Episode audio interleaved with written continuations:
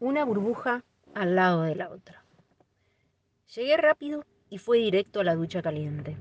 Tenía las manos congeladas y en el cuello un perfume distinto que me mantenía en estado flotante, como un lirio abierto al mundo.